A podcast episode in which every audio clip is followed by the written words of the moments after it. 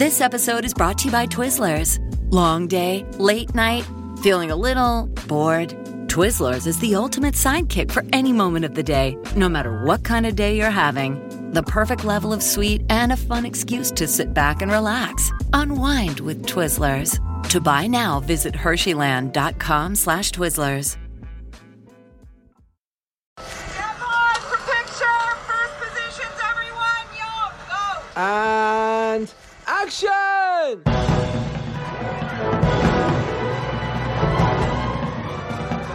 Hello, and welcome to episode 363 of the Filmmakers Podcast. This is a podcast where we talk filmmaking. from indie film to studio films to documentary TV and, There's not much else in between. but whatever else is in between, we do talk about We do. how to get them made, how to make them, and how to try not to, Royally F them up. In our very humble opinion. He's Dom Lenoir. He's Giles Alderson. and welcome to the Filmmakers Podcast. On today's show, we have two very special guests for you. We have the director Garth Davis and the writer Iain Reid. And they both wrote Foe, and Garth directed it. F O E, Foe. Both both of them. Both did it. Uh, it's it's a super episode. They're both amazing. First of all, Garth Davis. No relation to Garth Marenghi. Why would he be? He's just got a first name the same. I Um, know the Garth Garths are a rare breed. I'm not related to Giles Brandreth, and you might think I am. You could be You're not related to Dom. Um, from Fast and Furious. is there a Dom in Fast and Furious? Yeah, the main main character. Is he called Dom? Yeah, Vin, Vin Diesel. Yeah. Is he? Yep. That's one not go down in the uh, history books. Name your favourite characters' names of all time. oh, Dom from Fast and Furious. There's not many characters called Giles, by the way. Not many. Not many famous ones. Guy, so- Guy of Gisborne, obviously. Yes, obviously, obviously. Uh, But no one cares about this. No. They care about who is coming up. It's our today's guests, and we recorded these two separately at Premier Comms. Premier Comms office in Tottenham Court Road. Very beautiful place. Um, we sat in their less echoey makeup room Yep. and chatted with Garth first and then Iain. So we're going to do it in that order. Does that sound good to you, Dom from Fast and Furious, to do Garth first? I think so. Makes sense. All right, so Garth Davis, what guy he is Yeah. his debut movie was Lion. Which is like one of the, the best best dramas of all time. He's not lying when he tells you that. Oh, yeah. yeah. had um, the lion's shares of, of the award. he really did. Um, and it starred uh, Dev Patel and Nicole Kidman. Is that really his debut? That that's that's that's disheartening. That's disheartening. It's not. It's inspiring. Well, it's it? amazing Yeah. the fact that he did this. Yeah, yeah. Why is it disheartening? What? Who's going to go out there and make their debut film like Lion? It's quite a high high bar to, to hit on a Yeah. on a debut. And it's too late for us now. We've Yeah. already made ours, so we can't, we can't, Yeah. can't change it. Yeah. I mean, it's not a bad debut to have. If you haven't seen Lion, it is absolutely fantastic.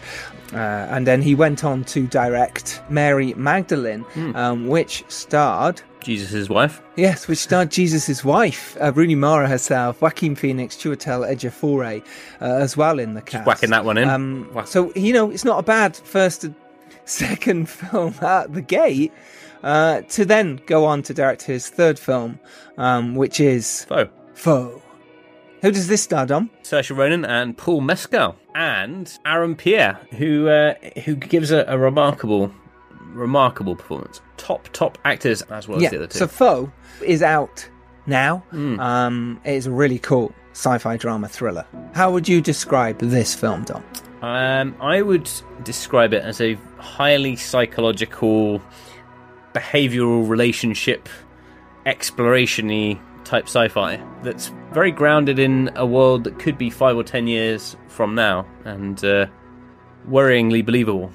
This movie was produced by Iain Canning. Uh, Garth Davis was one of the producers, as well as Kerry Kohansky Roberts and Emile Sherman. Uh, cinematographer was Mátyás Erdély. Um, what do we talk about with Garth? Well, we talk about building a believable sci-fi world. Uh, we, Mm-hmm. we talk about getting Paul and Saoirse involved. Not bad actors. Uh, we bad. also talk about cleverly masking plot twists through high suspense and emotional engagement.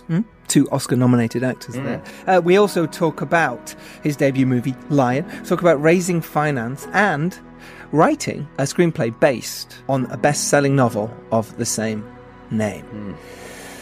Um, so, halfway through this podcast episode, we will stop talking to Gar and we will then talk to Iain, Iain Reid, uh, who also wrote the screenplay. We just end the We just- conversation with, Gar. yeah, just end it Yeah. and just come out. we had a good laugh with him though, didn't we? I wasn't hundred percent sure if, if he was if he was on side with our. With your puns. Well, no, I was, no, I was just saying my um our, our comedy comedy capers on the, the promotion video. Ah, yes, we did a promo video. Decide, decide for yourself when you Yes, when you. when you watch this video on our Twitter feed. Um, if you do like this podcast, do support it. Do tell your friends. It's important um, to keep this growing and building. Uh, Yeah. This is a resource to help you and learn from other filmmakers and what they learned and the mistakes they made and what we learned and mistakes myself and Dom and other hosts made as well along the way. So if you did like it, do shout it from the rooftops. Tell your pals. Uh, follow us on Twitter at FilmmakersPod or on Instagram, The Filmmakers Podcast. And if you want to reach out and get in touch, uh, email us, The Filmmakers Podcast at gmail.com. Especially Hundred percent not reply.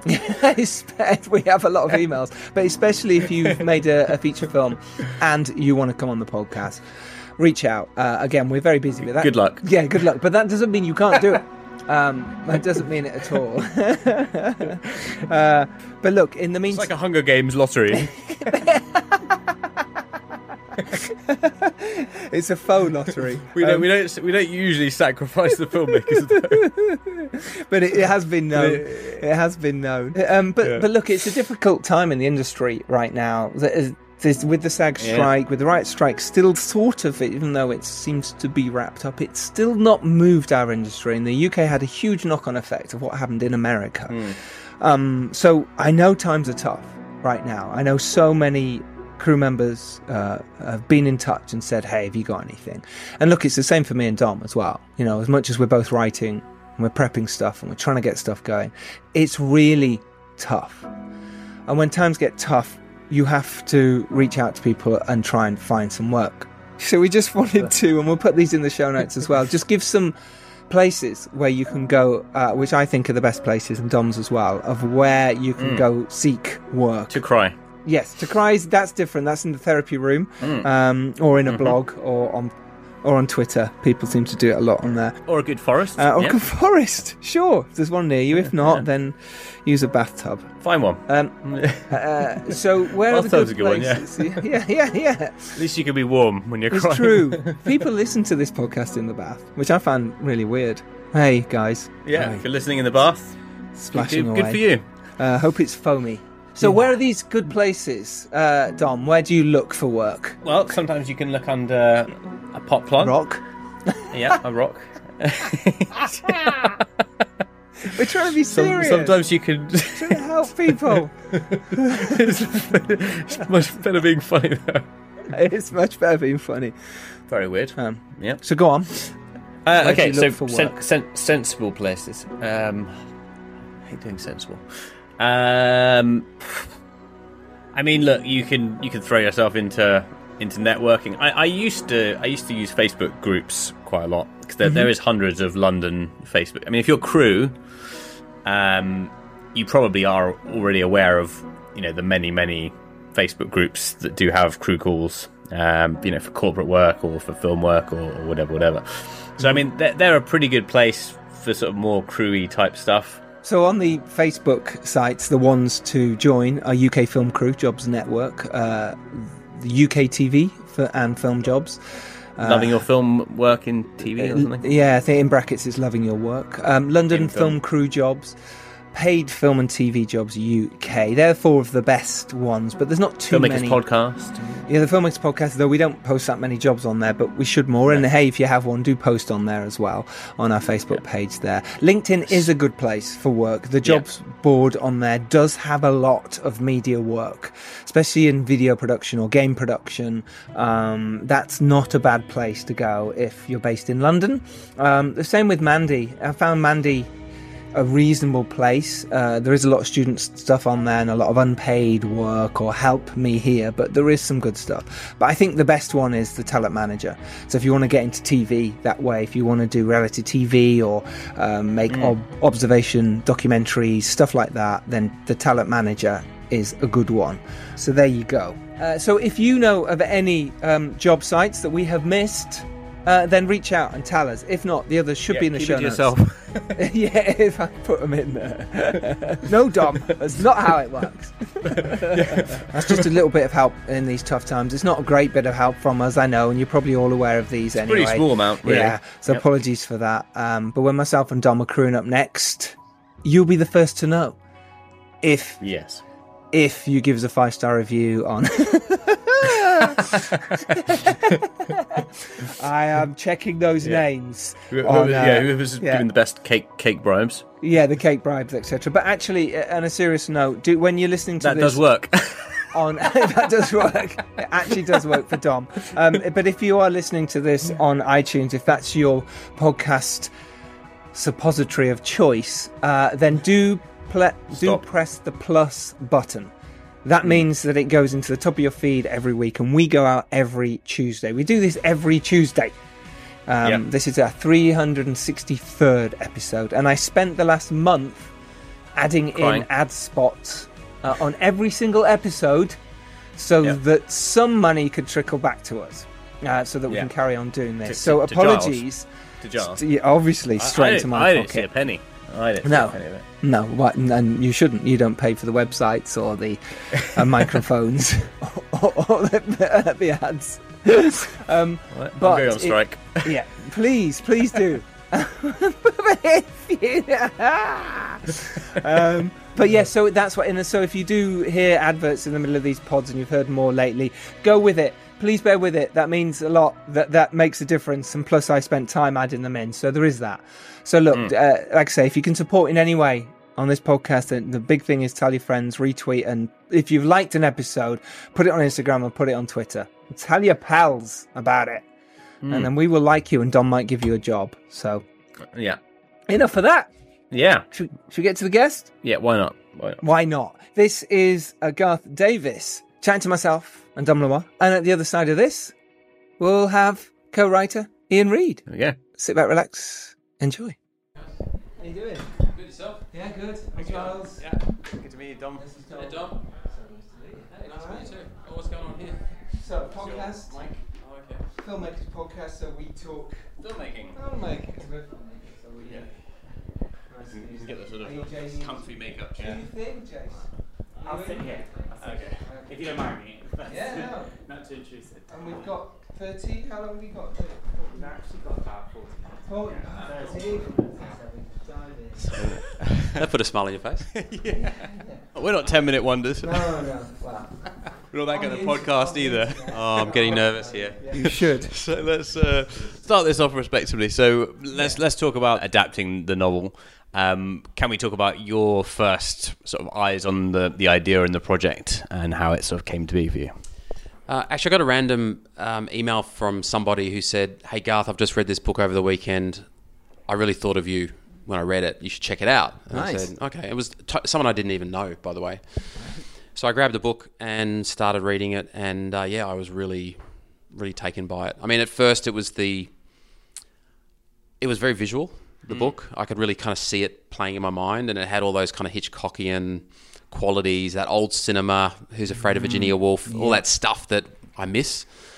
But then it just took this incredible tangent, and my focus went to this relationship at the center of the story, and and the real mystery was Hen, and why she was behaving the way she was behaving, and um, I, it was just such a great rabbit hole. And then the rabbit hole just got so deep hmm.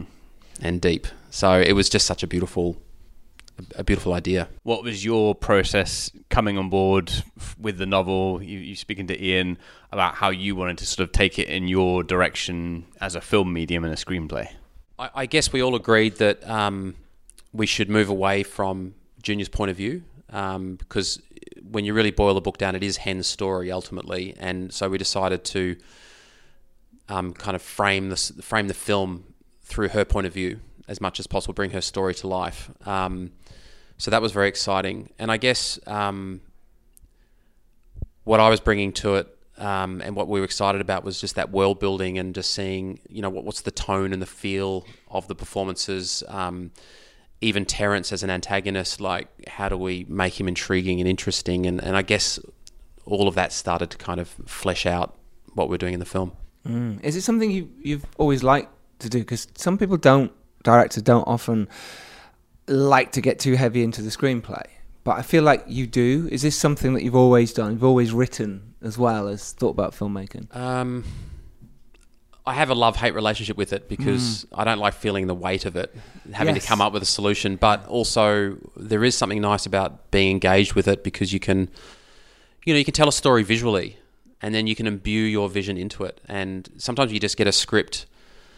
Um, it doesn't have any.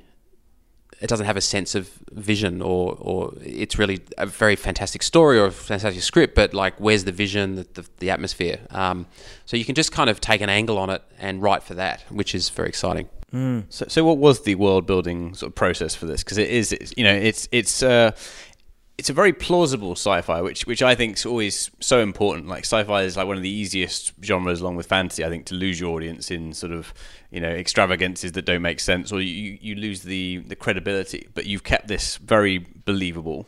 Um, how did you kind of come up with the the ideas for what the world would have in it and what wouldn't have in it?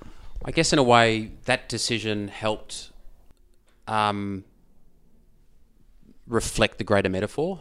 You know, because at the heart of the story, Hen is fight. What she's fighting for is that she's saying she she's very aware that time is precious, and that you know, time is precious. We should live our lives to the fullest, and I guess that's what she's fighting for in the story.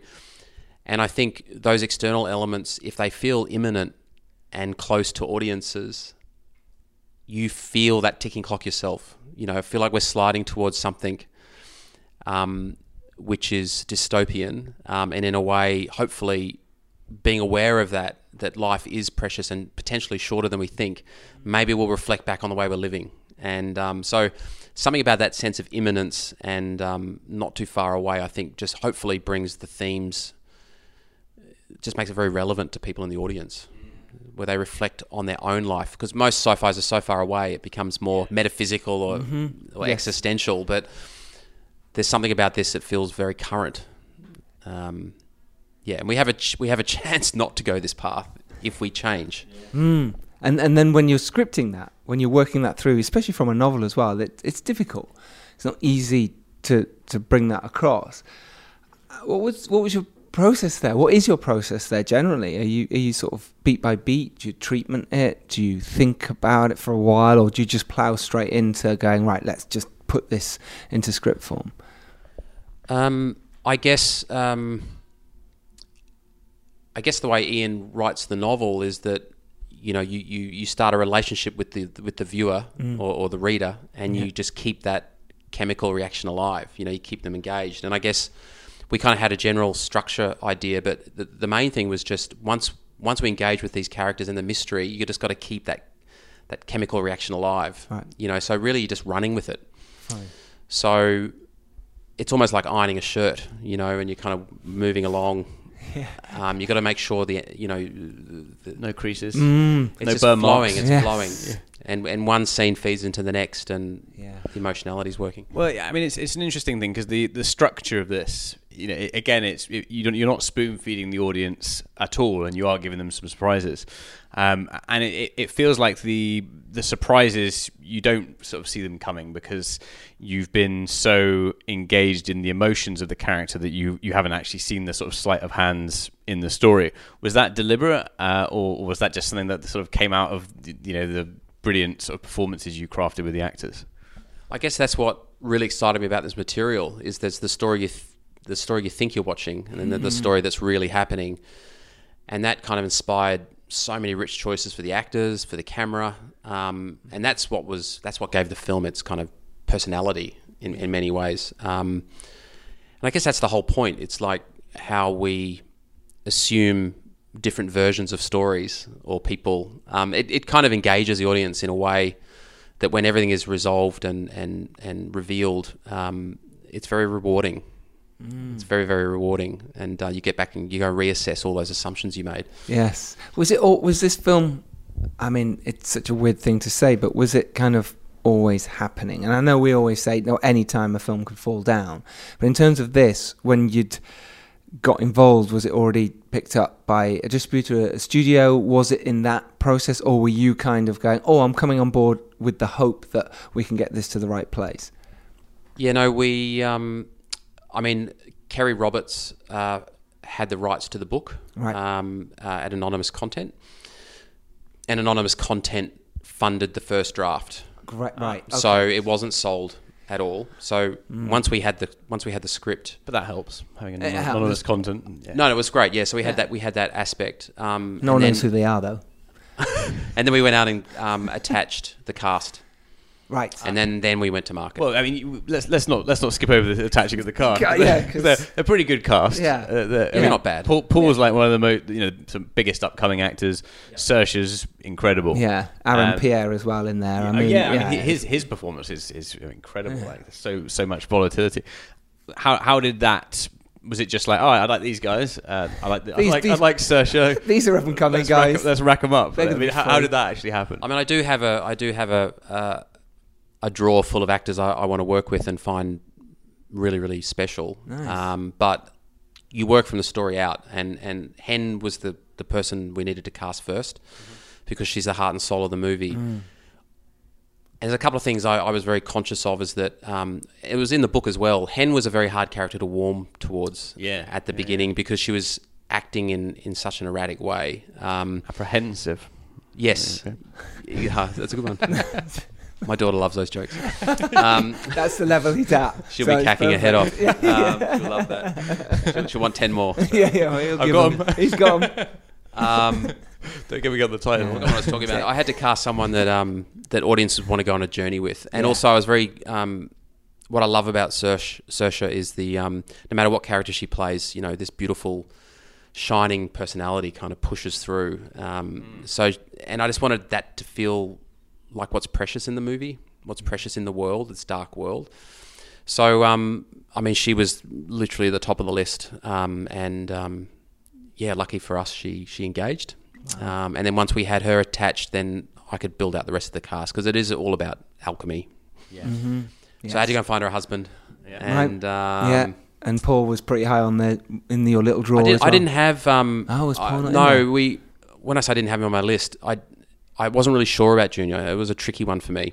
Right. Um, I find men harder to cast. Yeah, I do, I do as well. I think there's there's there's just there's so many really good, full of depth female actresses, and to find the male ones, the one the ones that are incredible, they're just they're always working. They're always in the sort of the Hollywood machine. It's I think it's hard to, harder to get sometimes. I relate more to women. There's def- definitely the Okay, thing. I don't. I don't relate to men as much. Um, but um, what I loved about Paul is that he has that alpha quality, but also that feminine quality, um, and that's what makes him so special. But he, you know, he had such a command of the character. He really was fighting for the job. He was passionate, um, and I was just hanging out with him in Sydney actually, um, and he just felt like Junior. Who, who who sort of brought him forward as a suggestion then? Um, it was my casting director, Kirsty McGregor. Um, And she said, actually, Garth, um, Paul Mescal is in Sydney um, and he loves it. He would love to meet you. So I got on a plane Right. and we hung out together and um, yeah, it it was it was just perfect. And then I the whole time I'm thinking, God, they're going to be so good together. Was it Yeah. was it was it difficult finding the? We talked about likability, but, but there are moments when both characters are not particularly likable, and especially some of the choices that are made towards the end. y- You know, that some of the some of the decisions are very cold. Um, how how was it sort of trying to balance that with the making them likable, but also making the story work and that element? Well, that's what makes them so human. Is that we all we make good and bad choices, and that, that's what the movie's about. It's about it's about change and about choices, and looks at stasis and uh, you know denying someone's own personality, and you know it, there's a lot of um, ugliness in there, I guess, um, but something I think everyone can relate to in in some way, shape, or form. but that's what the actors are excited about. That's why they want to play the characters. They're not sugar coated characters, but at least you're starting from a very relatable base. Um, and how do you do that? How do you get into their mindset and work with them? Do you rehearse quite a while? Do you talk it through on set? That would be great to know. I guess it, it first first step is just to hear the actors talk about why they want to play the characters and and what their insight is, and that's usually their, their initial instincts usually very very special. Um, so that's that that's a great starting point. Um, we do do rehearsal. We had a two week rehearsal period um, where I took all the actors, um, Aaron, Paul, and Saoirse. We went to um, a, a, a nature. We went to like a, a house in nature with lots of forest. Yeah. I, th- I thought it'd be great. Sounds terrible. Yeah, It was awesome. terrible way to spend. we a went surfing weeks. and Yeah, hung out with koalas chill. and kangaroos. I just thought it was. I just thought it was good to kind of be around life Mm. and, and, and those things that are living because we're gonna. The story kind of doesn't have that.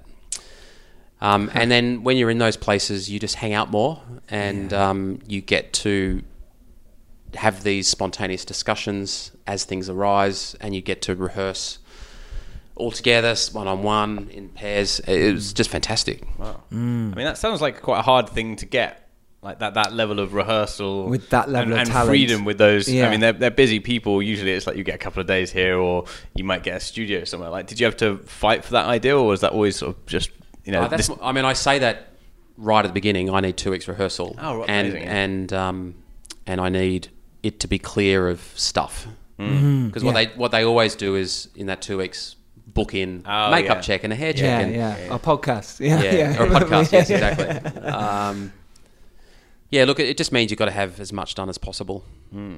But you know, that's what the actors really, really want is that rehearsal period. I mean, in that rehearsal period, are you going through every single scene, reading it out? Is it more that you're sort of playing with ideas, or, or like are you doing scenes that aren't even in the film as like to try and build the characters? Um, in this movie, I did actually rehearse some of the actual scenes um, because they were so complex um, that we wanted to um, just feel it, you know, and because there's a real dance in the performances, you know, what you reveal, what you don't reveal, um, how the eye lines work, the rhythm.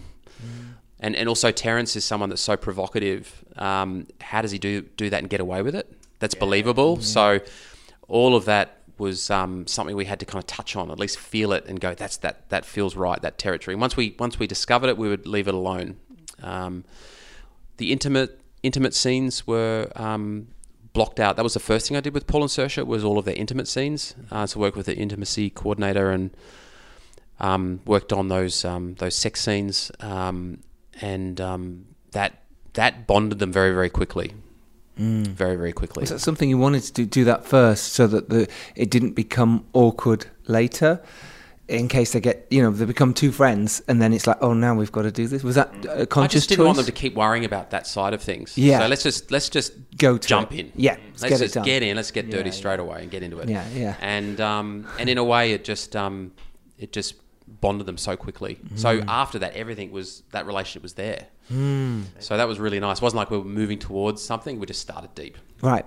And in terms of that, then that rehearsal process, and obviously you were saying you didn't do all the scenes anyway, but in that, are you seeing new shots? Because obviously you're coming with your own kind of plan. Perhaps you're already coming with shots that you think might work. When you see the rehearsal and the, the, the wonderful actors bringing something fresh and new, are you suddenly going, oh, well, hang on, I could. Eh, Are you there yet? Or is it when you get to set? Yeah, look, definitely things come out of rehearsals that end up in the movie. Um, that's happened in all my films. Um, and sometimes I rehearse, like you said earlier, scenes that aren't in the script. And sometimes there's things in that that end up in movies. So I'm always alert to these things that rise up that are really special. Um, I guess in this, um, because it's so contained, um, I guess the one thing that I was very alert to was staging and where characters sit, the relationship where, like, just actually the physicality of can have such a difference to the scene. Yeah. By, You- are they close pa- together? Does he go over and sit next to him? Does he not? Like, Power is just just all of that was um, there were so many ways you could do it. Which one was the right way? Was that too much? Is it too little? Um, so while you're watching the movie, it seems very simple. It, it kind of isn't. It's it's there's a lot of thought gone into it, um, and uh, it's very layered. Yeah, I mean, I was, I was going to say like power play. It, it's like the, the dynamics between who's in charge is very odd, uh, and it, that's what makes it so fascinating between the three of them because it's not even just the two of them. It's this this guy that's just there, like in the middle of things, who's got these rules, but you know, where's the boundary of the rules? I mean, that that was a, a really fascinating sort of you know thing to explore within the within the space, and then you obviously use the location to you know hollowing out the walls so they can watch each other from other rooms, and uh, it's very interesting. So talking about the visual side um, and how you capture all of that, how, how does that process begin for you? With you know, do you do mood boards? Do you start with uh, visuals? Yeah, I guess before we even put pen to paper, um, I'm putting together some visuals, um, and it can be. I definitely start with hen, so I'd find women that would, you know, represent what I was feeling. Um, I'd find pictures, and then build out from there. So starting to look at the house and the farm and the the nostalgia of the house, you know, um, and eventually you might put five or six images together that creates the feeling of the movie. It's not it's not being literal. It's just stuff that brings about a feeling. I look at paintings, um, and then looking at the contrast between that and space, um, looking at scale, intimacy, and, and and landscape. And in that process, I was also alert to the fact that a lot of sci-fi's are kind of, um, you know, very kind of sparse and um, kind of blue and steely and all these things. So really wanted to make sure that this had its own unique voice. So um, the the farm itself is like a window into the natural world. So it's all these earthy colours. It's representative of um, a dying marriage, decaying marriage, and also Junior holding on to the past at the cost of his happiness and marriage. And then outside of that, we kind of hit these um, kind of corporate mega industries um, and really like the idea of color um, as, as a kind of a motif. So it almost felt like that was our sci-fi out there, like almost on another planet. The Earth feels like another planet in the future. Yeah, the dusty look, the feel of that, the, you know, the, the colours within there just looked beautiful. They made you feel something already before you'd even, you know, knew anything or what was happening. I, I, when you're planning that, are you obviously you're shooting in a certain way anyway, but you're already trying with your production designer, thinking colours, everything in that space is already thought through. Uh, like say you're coming with those images and your vision stuff. uh, what what it's like when someone else comes back with something else and is you sort of go, oh, okay, that's new or that's interesting. Does that happen a bit? I, I guess uh, I, I, I, just know what I like. Yeah. and um, I'm definitely I love warm lighting, and um, I definitely wanted that in the house. So I guess um, I would just say to Mátyás and, and Patrice, like this is just what I like, and obviously they would present things that may be different, and I definitely, you know. Um, adjusted in certain places, but I, th- I think they really loved that approach anyway and, and embraced it. And, and Mátyás came up with ways that that light could be believable. But we also went very bold on the birth and the death light. So the green and the pink um, was a really love. So you, that idea of color kind of splashed across, and um, I, think we're all really excited about that that approach. Um, and it was very visual. It, it did. I think it, it gave it sort of a, a nostalgic sadness, for, almost for humanity sort of perishing, rather than like the sort of cl- cold, clinical. We're a sci-fi movie, which feels like more of a prop idea than an actual feeling. Um, and I think that's that's definitely one of the, the sort of the credits of that approach. Uh, it did it did pay off definitely. Yeah, I mean, it just feels like this could happen. I mean, that's ultimately, Yeah. It, it you know when you think of what could be something modern in the film, it'd be very simple. You know, so Terrence is just using little things that don't, you know, there's nothing to distinguish them from anything else. But then, but then when you go on to the, the sci-fi elements, let's let's talk about the car because it's it's it's uh, you know it's one of the most sci-fi props in in the film, but it's it's great. It kind of gives it gives you a bit of the personality of Terrence as he as he arrives and he's he's like lounging at, at right angles and the, the chair comes up. I mean, something as simple as that. Uh, uh, in what angle someone in an automated car sits and lays at actually informs you know the entire world of sci-fi like talk about building the car building those ideas Yes, oh, very very hard to get the car right. Um, and we actually went backwards in time. We went back to the early future cars from the 70s. So the concept, so in the 70s, what they were thinking the future cars are going to be. Look like yes. and um, they just felt more grounded and more real. Um, so I guess we got inspired by that. Um, it just felt right for the movie. Um, we went, and then you know Patrice was very keen on actually building it. Wanted to build the car, so that's a radical idea. Um, so we went to a company called Weta in New Zealand. Yeah, Um, of course. And um, yeah, we- we've heard of them. yeah, and they Small did, um, company. yeah, yeah. Small company. Mild track record. yes, yes. You might. they did a great job. They did a great Right. job, and they also helped us with the vacuum bags and all all of those kind of prop devices. Um, so yeah, they they managed to build this car that actually drove. It drove up to about wow. sixty kilometers an hour. Um, And you haven't asked for that as a, as a memento to keep after I don't the know if I want it. I'll, Too ta- I'll take it. It was always hilarious, Yeah. buzzing down the road. Yeah. Yeah. We took it with us, you know, into the outback as well. So Oh, it was wow. kind of funny to see the car Yeah. buzzing down the Nullarbor plain. Yeah, middle of nowhere. How what comes when you've had issues? You know, eh, with any film, but we're talking about Foe right now. You know, where there was a problem on set, things do go wrong, or it's lashing down with rain, or it's too hot, whatever. When you film, or the sun's in the wrong place. H- how do you cope as a director? What does your mind do? How do you go? Okay, how do I need to get around this? Obviously, you've got a team, but at the same time, you're holding so much in your head. What, what do you do when something goes wrong? You just try to avoid that situation happening, but things do Sure. go wrong. Things do go They do, yeah. Um, sometimes it leads you to a better place. Weirdly, Mm. what what feels like a catastrophe, actually go, kind of glad that happened. Um, look, you just, eh, you know, you, all you're trying to do is make every day great. And when you get a good day in the can, you're going, great, we just got just got another 20 days to go. And, and you just never want anything to stuff up. You don't want the movie to fall over. So I guess it's always a challenge when something like that happens. My biggest challenge was where we built the house set. It is a technically a wetland, but it doesn't fill up with water. It only fills up with water every 17 years. And there wasn't meant to be water for at least another 10. Um, but okay. global warming. Um, so it started raining, and um, this water was kind of coming up the way, and I was very concerned that we were going to be underwater. Wow. So that was my biggest, biggest challenge. That wasn't for the rain steam, though, was it? No, No, That, that was controlled. I'm guessing. That was controlled. But but Yeah. yeah. all the usual challenges of filmmaking are at play, and you know some of that stuff I love. yeah. Mm. Sometimes weather is your biggest foe. that was actually good.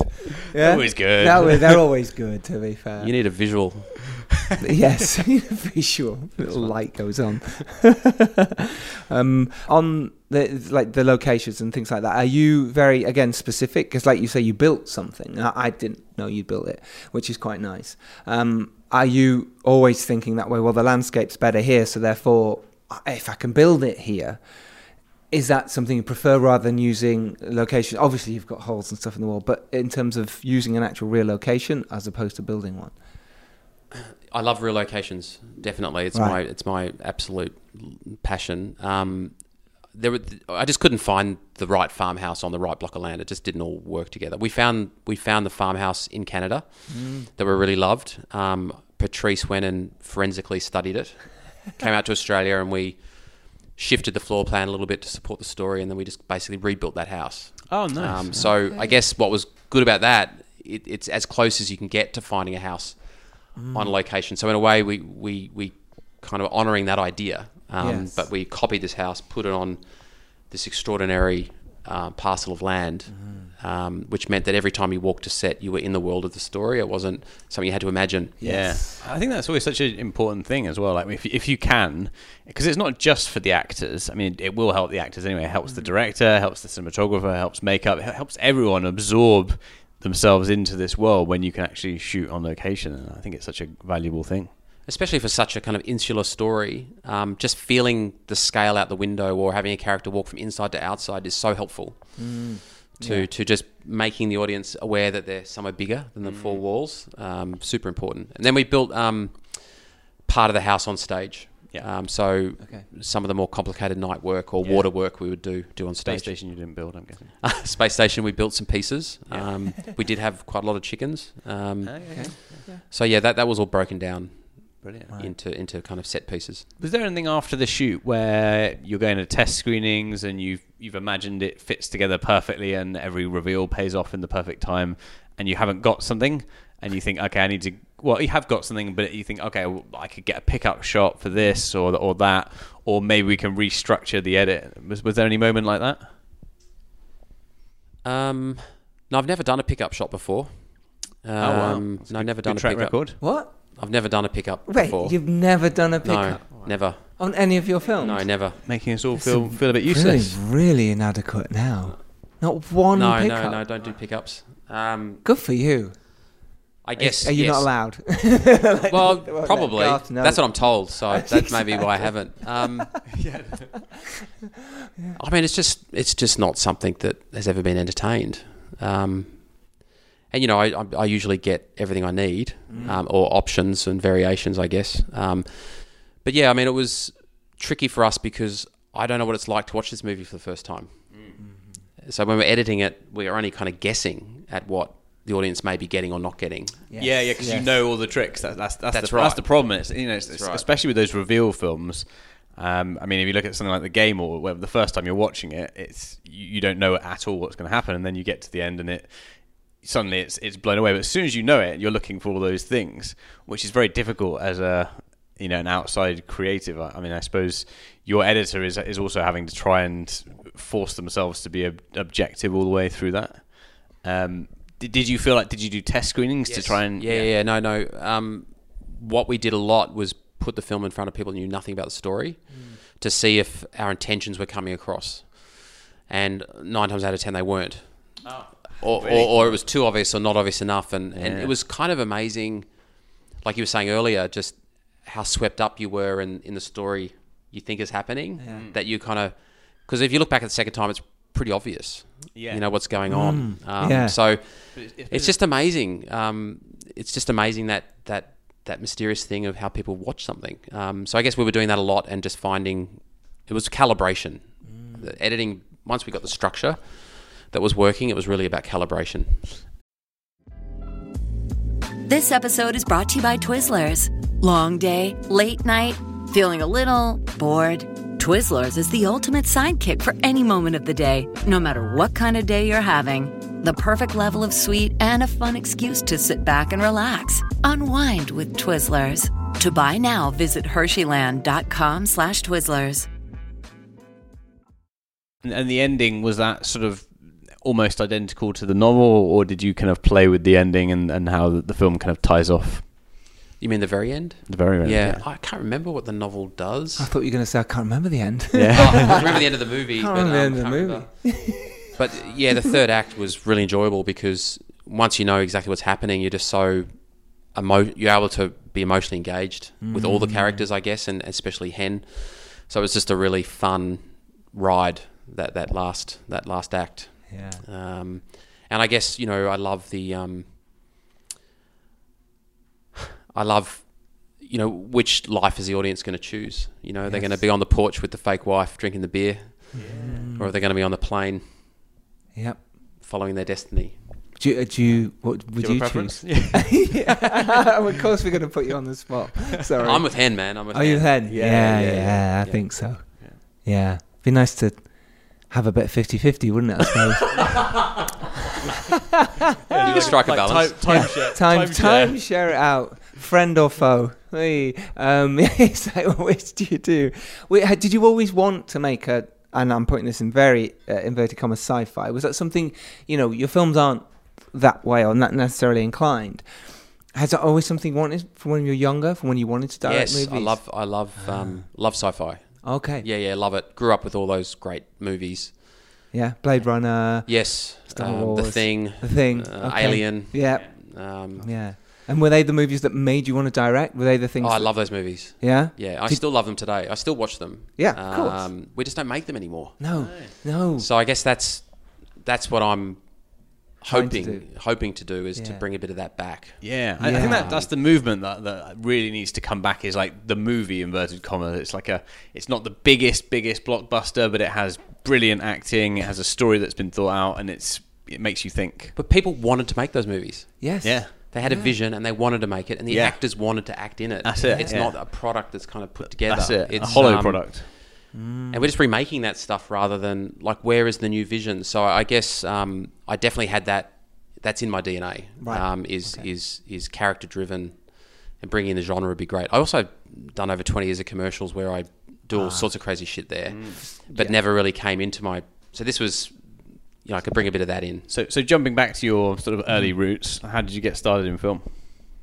Um, I was a huge film lover, but never wanted to be a filmmaker. Um, but I went to art school, uh, four years of uni, which was kind of a fine arts slash graphic design degree. Um, and then the computer was designed Just in my second leaving. year. Oh, okay, not in my second bad. year.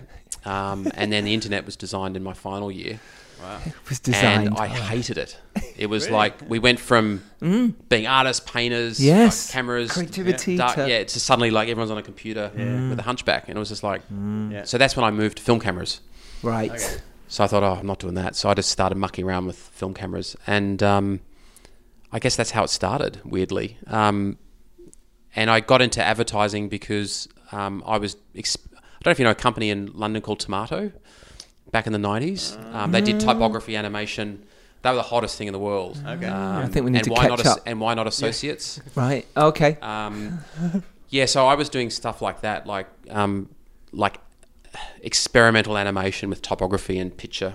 I was getting into that. It was like my progression, um, and then everyone in advertising wanted me to do that, and then eventually I was doing that in advertising, and then um, the ideas grew into stories. Right. So the the live action thing just grew, and then I guess ultimately, uh, my dad bought me a camera for my 21st birthday. It was like a 16 mil Bolex. And I was invited to do this little arts project, and I was, I was filming stuff, and I cut it together, and I, I felt emotion between two characters, Yeah. and that's when I really fell in love with it, and that's when I did a full U turn.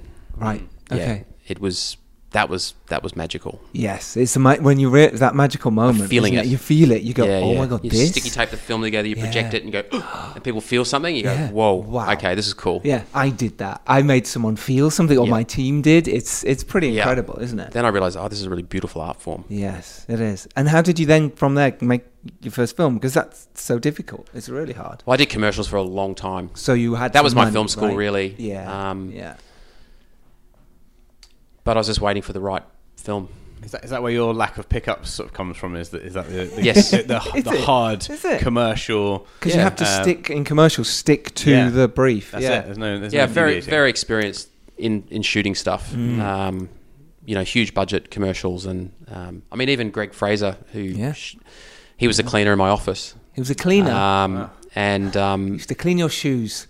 Used to mop the floor and uh, go, "What are you working on?" And we got together, and we used, we used to start shooting stuff on the weekends together, and Wow. we kind of grew up uh, from that period, taking those leaps of faith with material and shooting stuff, and yeah, we just, I guess, we just had this fearlessness and just like to make stuff Mm. constantly. So how did it go from sort of hobby, hobby sort of filmmaking at this stage to well, and and commercials, but you know, to first sort of feature and, and that territory. Well, I, I guess I, I started to get um, high up in the commercial world, and then actors really liked my commercials. And then I was asked to do a TV series with a big Australian actress uh, called Claudia Karvan, uh, a show called Love My Way. And I was, and I really liked the show, so I did that. That was like baptism by fire. Um, yeah. That was like holy shit. We're shooting eight to twelve minutes a day on sixteen mil. It was really stressful. Uh, That was a real wake up call. But you know, managed managed to pull through that in a, in a good way. And then I was pretty determined only to do things that I really wanted to do. Um, and then um, eventually Jane Campion approached me with um, Top of the Lake. Yes. Wow. yeah. Not a bad thing to be approached with. Yes, so um, person. that was a pretty overwhelming offer. Um, and it was an offer, and it was a literal, almost direct, no pitching type. I didn't have to pitch. I had to meet her. Um, But, uh, you know, she had to kind of look into my eyes. Yes. What what made her what made her realise you were the guy for it? His eyes. You'd have to ask. you have to ask her that, but I do know for a fact that a lot of a lot of people that she, like Greig, for example, who Mm-hmm. shot Bright Star, he would have had a lot of my work on his reel. Ah, so she okay. probably joined the dots a little bit. Um, and there are a lot of similarities. You know, we do approach things in similar ways. Um, so I, I, you know, she obviously felt safe Mm. in there somewhere. Um, And how and how was it? it was amazing. Yeah, Yeah. because suddenly you're now doing the thing you always dreamt of doing. Since Yes, you were- exactly. Yeah, that was that was the one experience where I felt completely myself. Right. You know, I could really spread the wings working with amazing actors, with good material, Mm. cinematic, um, a mixture of drama and genre. It was it was a dream come true, really. And I suppose you'd already worked with fairly large actors in stature um, from all the commercial work, so it wasn't Not really. no, okay. So, No. so what, what was the, what was your first big actor, and how did you sort of deal with that pressure? My first kind of moment of awe was um, I was in the car park and Peter Mullan was there in a dressing gown with a cigarette. Yeah, oh, Classic lovely Mullan. Peter. And um, fucking hell, Yeah, it was yeah. because my name is Joe was like yeah, just such an incredible movie, and uh, so I was actually like completely in awe of that man. Um, so oh, he's, he's, a, he's a classic. great. Yeah. So, um, yeah, I, I guess all these heroes that I had were, were suddenly there. Um, it was kind of terrifying, um, but also super exciting. And just, you know, to them, I was really nobody. Um, but they really let me in. Once they get a feel for you and see where you're going, they, the trust builds. And then by the end, we were all just so, so collaborative. It was fantastic. Is that is that the way to break the ice? Is it to sort of not you know not force them into conversation, but you know really get them to engage in the material so that it's not just like well I'm here to do my thing and you're the new person. It's like we're, we're having a conversation that breaks down the barriers. Yeah, look, I I guess um, it was unique to me because it was Jane's story. So in a way, you know, I was the second director, so it was hard um, in that regard. But you know, actors they they know what they're doing, and and um, uh, they know that each director has a vision, so that was fine. Um, but I guess with your own material. Um, again, I think the actors are very smart. They'll connect to the material and get a sense of your work, and they will take a leap of faith. Like on Lion, I did have those actors take a leap of faith. and Lion, I honestly Yeah, I fell in love with Lion. We can't not talk Yeah. about Lion real quickly. Yeah, I, I, I sat with a I sat with a friend and, and uh, like the, the least likely guy to ever cry. We were both like tears pouring out. I mean, that's just like one of the best dramas ever made. It's a Uh, stunning it film. you really should be so proud. We, Yeah. Honestly, it was just like Yeah. this is an amazing, deeply film. moving. So good. How did it feel for you to get that response, to get that feedback? I don't know if you felt it at the time, but Oh yeah, Outpouring Yeah, yeah, of love. No, it's visceral. It Mm. was Yeah. a huge response. yes, I don't know. Just I think it's just one of those stories that connected. doesn't matter who you are, you can connect to it. I mean, everyone understands family Yep. Yeah. and and home and love and the power of all of those things. Um, doesn't matter who you are, where you're from. Yeah. it definitely unites it all. So yeah, it, it did move people. I think I did a screening here and a test screening, and uh, there was a like a an English plumber, like really. Yeah, he was crying. You know. But, yeah. Oh yeah, and he goes, "Oh, I was gonna go see my brother." Yeah, You know, yeah, yeah. you know, people were people were changing their lives. yeah. And isn't Yeah. that nice that we can do that with film? And the fact that we can change people's lives with Yeah. film is pretty special. And you've done that over and over again. Well, I was in India um, showing Yeah. the movie, yeah. and this lady stood up with some criticism. She said, Sit "That out. boy." dare she. She's exactly. she said that boy in the train station screaming for his mother, and no one helped him. She said that is a bad representation of India, and I, I, I resent that. Wow. And she said, "Are you trying to tell us that that actually is that actually what happened?" And I said, "Well, actually, I filmed that with hidden cameras." He was calling out for his mother, wow. and no one helped him. Your move, lady. That's what you. And then she cried. Oh, well, there we go. There we go. Oh, so it was a resistance to crying. So was I said, you know, I'm not here to manipulate people. Yeah. This is a true story, and as unbelievable as it is, it is. Yeah. It's Yeah. True. So that was pretty amazing. Yeah. What what a film. What a film! Yeah. Um, Foe is also what a film. And again, you've you've, you've knocked it out of the park. Can't wait to see what you do next. Um, before we let you go, um, uh, our last question. Yeah. Top top bit of advice to younger version of you struggling in the industry or someone else starting out. Uh, what I do say to, to directors starting out is um, just just keep making stuff. Just just make stuff. Um, don't put so much pressure on the outcome. Like Cassavetes always said, be a beginner. Always be a beginner. Yes. Um, so it's okay to make mistakes. Like have that courage. And then the other thing that I think is important is to find your voice in your work. You can start out, you know, being inspired by people and copying, but at some point, find your voice. Um, because if all the movies out there can have distinct voices, wouldn't that be amazing? It would. Would. I mean, yours would be great. Thank you. His is I'm great. taking this His as an is great. endorsement. Yeah. I'm, not, I'm not sure if there's a bit of bit of mocking behind Yeah, it. no, I, I feel like there's a there's, I feel like there's some some genuine warmth. Of, Dom's of got- that there. was warm. It Yeah, was good. warm. I believed it. Dom's got a film called Foes. Yes, for sure. Faux sure, the sequel. Brilliant. Garth, honestly, thank Oh, you. yeah, what a P- treat. PHO. Yeah, PHO. Faux show. Yeah, we really enjoyed this chat. And, Yeah. and Oh, uh, thanks, guys. yeah. It was fun. great, great movies. Keep keep making good movies. Oh, thank you. That's very kind of you. Real pleasure. You take care. You too. Right. Thank you. Thanks. Bye. Bye. What a guy he was. We like we like Garth. We like Garth. We love Garth. He was funny. He was funny. He was funny. He was Yeah. very informative, and he had some great stories. And May or may not have liked us. yeah, I think he liked us. I think he was maybe think he did. confused by you. yes, I think he was. Yes, yeah. No, he loved you. Of course, No, he did. did. We- we had- we had a lovely time with Garth. Yeah, we did. We had a lovely time. So Foe Hmm. is out now uh, in cinemas and on Prime.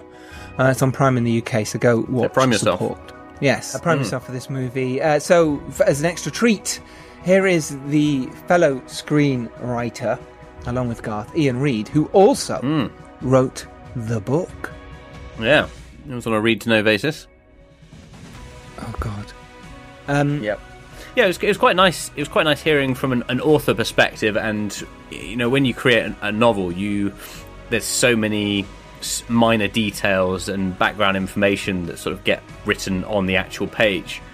Um, so there's there's a lot to there's there's a very big resource to build from when you're adapting a screenplay.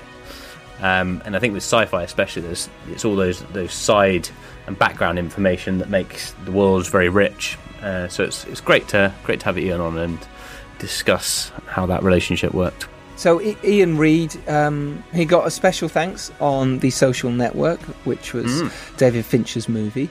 Uh, he co-produced and wrote. Uh, I'm thinking of ending things, which was directed by Charlie Kaufman, and he is the producer of the TV series Apples, which hasn't come out yet. And he's been on the Filmmakers podcast. So here Well, he that's, that's the main accolade. That was the main accolade from that list. forget forget Kaufman. Exactly. Forget. Now he's made the big time. Forget Fincher. Um, Yeah. Now he's made the big time. This is it. So let's get to it, shall we? Without any further ado, Or do do. this is Iain Reid, uh, Hmm. the co-writer of Foe.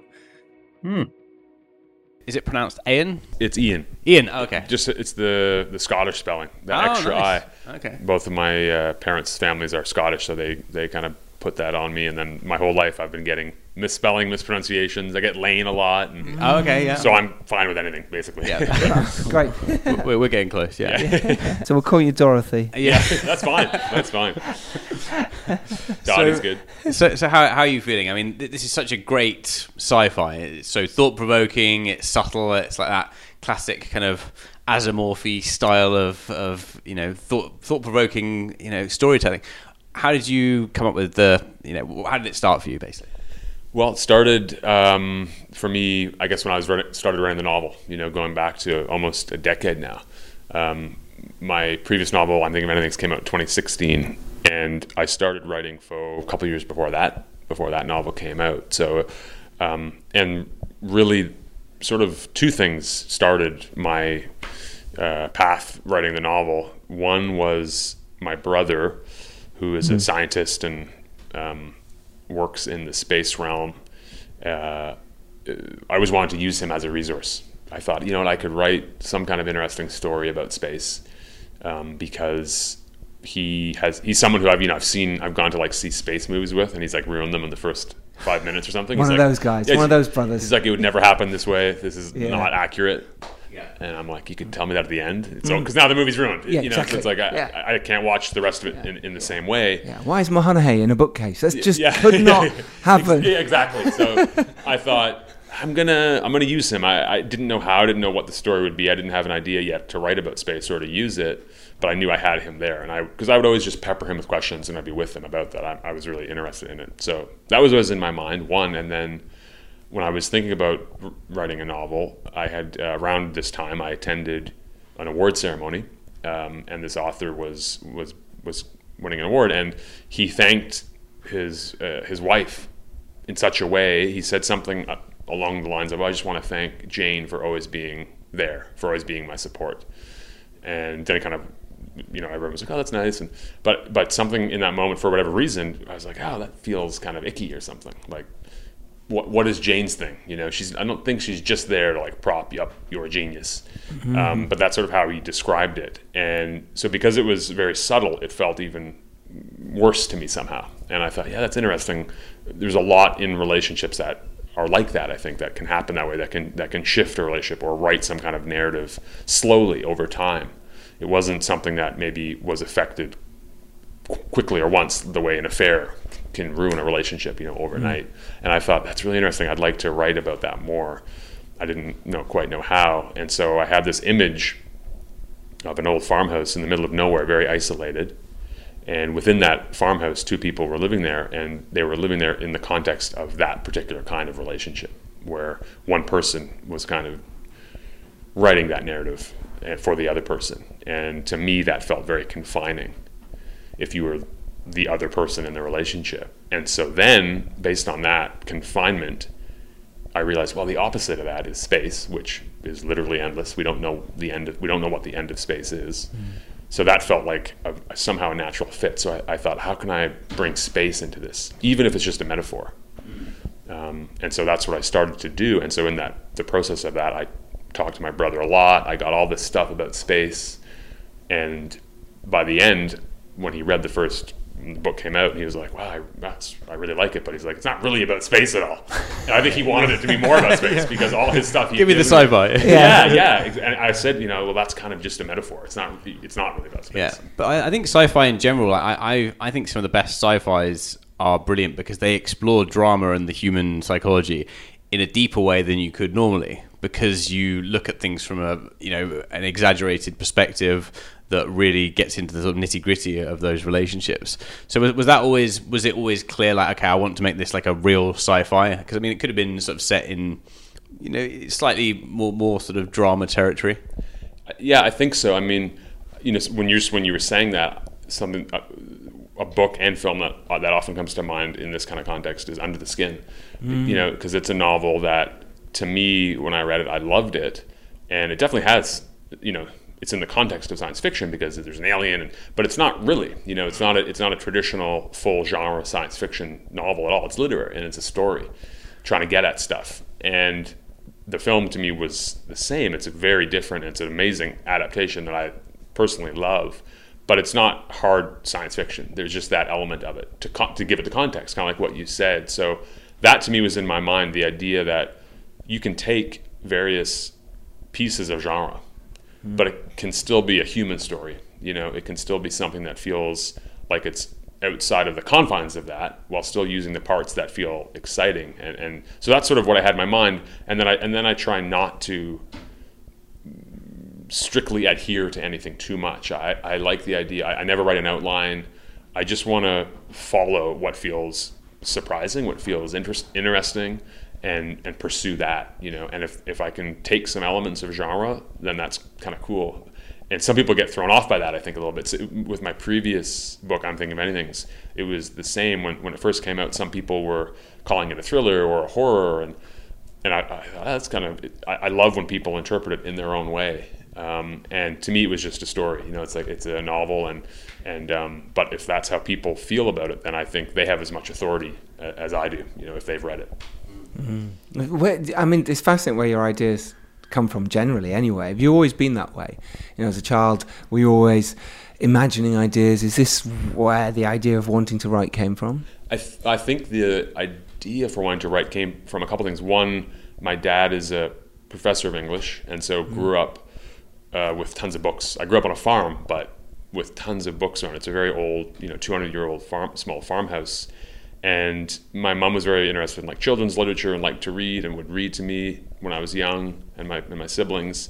So I think inherently I grew up around stories and around books and grew to like that. And that was a context that was familiar to me. So, you know, I appreciated that.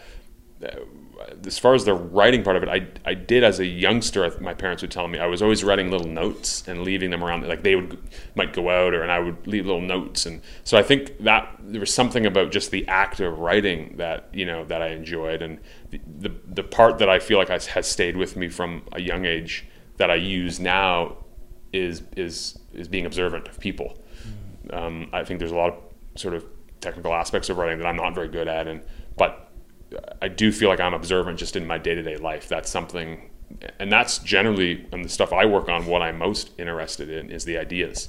You know, not so much plot or I, I'm really interested in ideas. And when I write about something, it helps me understand it. And, and it seems to me I'm, I'm without design am drawn to write about relationships pretty much. Again, like I'm thinking of ending things people at first, oh, is it, you know, there's a, there's a biochemistry element and, but it's about a relationship and Foe, mm. oh, there's a space element or an AI element, but it's really about a, a relationship and a certain kind of relationship. And I think what's more relatable to mm. almost everybody than relationships. We've, we've all experienced them, right? So I mean, I think the relationship actually it it stops you from guessing what the twists are. We won't go into the twists and turns, but Yeah. it does actually because it's kind of going down such an intense path with you know their relationship kind of degrading and being pushed to you know extreme heights. You actually get away with some of the you know the really sort of U-turn story moments without really questioning them at all. Um, because the characters are so so immersive. Mean, what what was the process from turning that um, turning this into a book into a, a script and how you got involved in that? Yeah, that, I mean that was to me a really fun uh, prospect to think about was getting to revisit a story and characters in that way, the, way it was told in the novel, which is you know Hen the way she speaks when she's talking to Junior, we realize at the end it's she's actually not necessarily talking to Junior, and so there's lots of subtlety in how she speaks, what she says in her dialogue, and if I thought, okay, if we're gonna do this as a, a screenplay, now I'll get to revisit all that and, and add new things and maybe maybe take some things away. I, I always have a hard time stopping a project. You know, if I'm writing a book, I always want to keep at it because because you feel like you can keep making it better, you know. But at some point, you have, you know, an editor is like prying it from your hand, saying like, "We have to put this out now," and um, so it, it sort of did feel like a second chance. But even even better than just a regular second chance was to revisit it in a new form, which is as a screenplay, and to do it with Garth. You know, he and I met first to talk about what the movie could be, not thinking we were going to write it but we hit it off and and you know I, I liked his vision I appreciated his vision and I thought what he could bring to it if we wrote it together but really more importantly I think was just my comfort level with him. I, I could see the way he was as a person and I'd had a great experience with Charlie Kaufman on I think I'm thinking of ending things as as he adapted that. I didn't write the screenplay he did but he was very nice to me throughout that whole process. And it was such a great introduction to the film world to work with someone like that to see how he treated everybody on that movie. And and I really got a similar feeling from Garth when I met him that he was a kind person, generous person, and so I don't know a lot about writing a screenplay, but that's who I want to do it with. I'm just going to try it and do it my way. But if I can do it with people who are like that, who treat people well, then I'll be happy doing it. I love that. I, I like what you said about second chance as well. It's quite interesting that once we've finished something, it's out there in the world. It's not yours anymore. It feels that way sometimes. It's like, okay, I, I did that, and other people have an opinion on it. Other people say it should be this, or, you know, why was Mahoney, you know, in the bookcase, you know, all that kind of thing. And I think it's Leave Mahoney alone. Leave Mahoney alone. T-shirts, yeah. Hashtag T-shirt. But in terms of like uh, that's, I, I I really like you said that because how long was it before since you'd finished the book, and then it went right? You're actually starting the screenplay. How long ago? It was a long time. It was years because I started writing for the novel probably in 2013 or 2014. right. um, and then it, it took a few years to write, and then there's always like a year lag at least before the publisher will release it. And it came out in 2018 as a novel, and and you're right that does always feel like the most important part of it. Like it's the end of the process when people interact with it. Yeah. it's not really a thing until that happens. And in the case of a novel, at least, it is just words, and so it feels like a discussion then with the reader. As the author, I feel this way and then as a reader too. When I read someone's book, I feel like I'm having a discussion with the author. Mm-hmm. You know, I'm gaining kind of access to their the way they're thinking and the way the characters are thinking.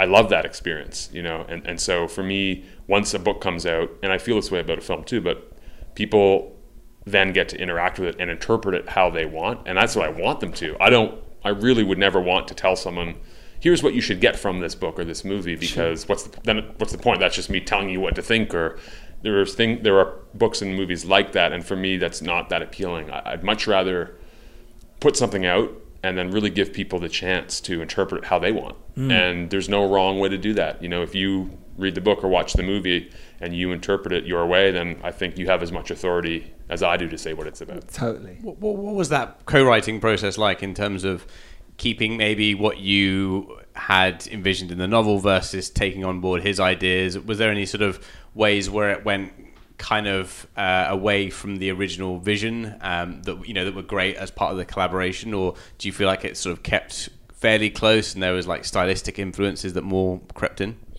Um, I mean, I think really, uh, I tried to once it was decided that Garth and I were going to do this together. Something I, I had in my mind. I didn't want to have, I didn't want to have much in my mind because I wanted to not feel, oh, I'm supposed to do this. Or, but one thing I was thinking about was to not feel too beholden to the novel, um, because the novel will always be there. It's a standalone thing, and this would be a chance to do something new with the material in a new form and also to have a collaborator with you know someone like Garth who's going to bring his own ideas and his own visions and so to be open to that I, I didn't want to do this if I felt like oh we have to do this because this is in the book or let's let's take that as inspiration and let's expand it into something else that's that's new and standalone and it was so fun to do that. You know, I, I, I really enjoyed that that process, and um, you know, I feel when I finish something that I I start to like for a few weeks I'll be missing the characters. Sounds Yes. silly, you know, No. but but but but I do I because they become such a part of your life for a long time when you're working on it and you care about them, mm-hmm. and so it, it almost felt like I got to revisit these these friends, these characters again, and, and do it myself, but then also through the eyes of Garth and how he was interpreting it, and then the same thing with the actors you know when they're asking before filming questions about backstory and about the characters and it's something I could talk about a lot because you mm-hmm. know it's something I've been thinking about. So to see the different layers of collaboration on a film is so so unlike a novel and it's also so rewarding. And, and, and I'm just grateful for that part of the filmmaking process. All of these people who are in their own right smart talented artists who bring their own version to it and make it better. Mm. What was it you found that you couldn't keep in? Like, obviously, sometimes with novel, it's so descriptive. It's so, you know, you've got this in your mind, but actually, in, in a script, in a uh, feature film or TV, you can't have those in because it doesn't make sense or it doesn't move the story along. Yeah. Was it, sometimes you went, "Ah, I want that in, and Garth would say, Well, actually, no, because, because. How Yeah. was that? I mean, it's a great question. I, I- a couple things. One, there's there were certain um, aspects of the form of the novel that just because it's it's different in a screenplay wouldn't be applicable. And for anyone who's read the novel would know that there's like, for example, there are certain times where I've removed quotation marks in the novel, hmm. and that's a form thing. It's also a little bit about the story. And obviously, you can't do that. There's no quotation marks. You're not reading it in a movie. So that, as an example, would is something totally different. I think as we were writing it, one thing, the novel is written in the first person and it's written from Junior's perspective. He's the narrator. And it was decided early on um, that we really wanted the movie to be more about Hen and her experience within this relationship. So shifting that perspective a little bit, we also wanted to, you know, hear from Junior and hear and, and experience his sort of journey and but really the story revolves around Hen and I'm glad we made that choice because you know once Saoirse came on and she's so amazing in it and really embraced that and it's so much about her performance so I think that was something that really shifted a little bit from the process of novel into screenplay So if you, we've got to wrap up now, but just if you had one tip to anyone who's a novel writer wanting to adapt into a screenplay or, or vice versa, um, would you have a bit of advice on that? You know, I think what I would say is just follow what feels exciting to you. Don't don't get bogged down in thinking I'm supposed to do this. Here's the way, you know, here's the best way to write a screenplay. Uh, To me, that I never understand that because there is no right way. Um, there should just be the way that feels right to you and to, to follow and use your voice. You know, each person has their own voice, and we're all worse off if we try and follow someone else's or fit into something else. But anybody can do that. Anybody can follow their own, and don't think too much about what they're supposed to do or what will be popular. Or just if it feels exciting and and, and, and, and original to you, then I say go for it. You know, that seems exciting to me. Amazing. Well, it's such a fantastic absorbing and uh, complex sci-fi. I uh, highly recommend it. So, well, best of luck. Wow. Thanks for your time, man. Appreciate it. Thank you guys so much. Groovy. Thank you guys. That was great. Yeah. Ah, there we go. That was our episode on Foe with Garth Davis and Iain Reid. I hope you enjoyed that. Hmm. What a treat. What a treat. So, if you're lucky enough to go out there and rise up and make your film and do extremely well in this business, or even just do in this business, it's your duty to. Find an android human replicant, send them Yep. up to spaceship, uh, replace yourself with them, and then send them rocketing back down in an escape pod. The end. Excellent. Uh, it is your duty to do that. Uh, so, until next Tuesday, when we have on. Who do we have on? Some other big time guest. Yeah, that we might do. Uh, I think we need to do another business of film. Uh, so it's either next week or the week Is it a big time let's guest? see. Yeah, a big time guest. Or, or uh, Take that, Stephen. film. Last time he makes Um, a dig at me. Yeah, but Phil Hawkins has finished his latest feature film. Yeah. Uh, he's wrapped from that, so we can all jump back on a fantastic business of film coming up for you. Ah, we Yeah. treat you well, don't we? Like I say, go on, um, give us that five star review. Not sure about well, but we, we treat Yeah, we definitely treat you. like a bit of wood gets treated. and then gets damp constantly exactly. Yeah. out in the rain. Possibly Oh. break, breaks. Yeah, pissed on by dogs. Maybe thrown in the fire. That's Mm-hmm. how we treat you. Yeah, that's how we treat you. Only well, the best from the Filmmakers podcast. Till till next Tuesday. Take care, everyone. Toodle pip, and go watch Foe out now. Take care. Yeah. Bye, Dom. Bye, Giles.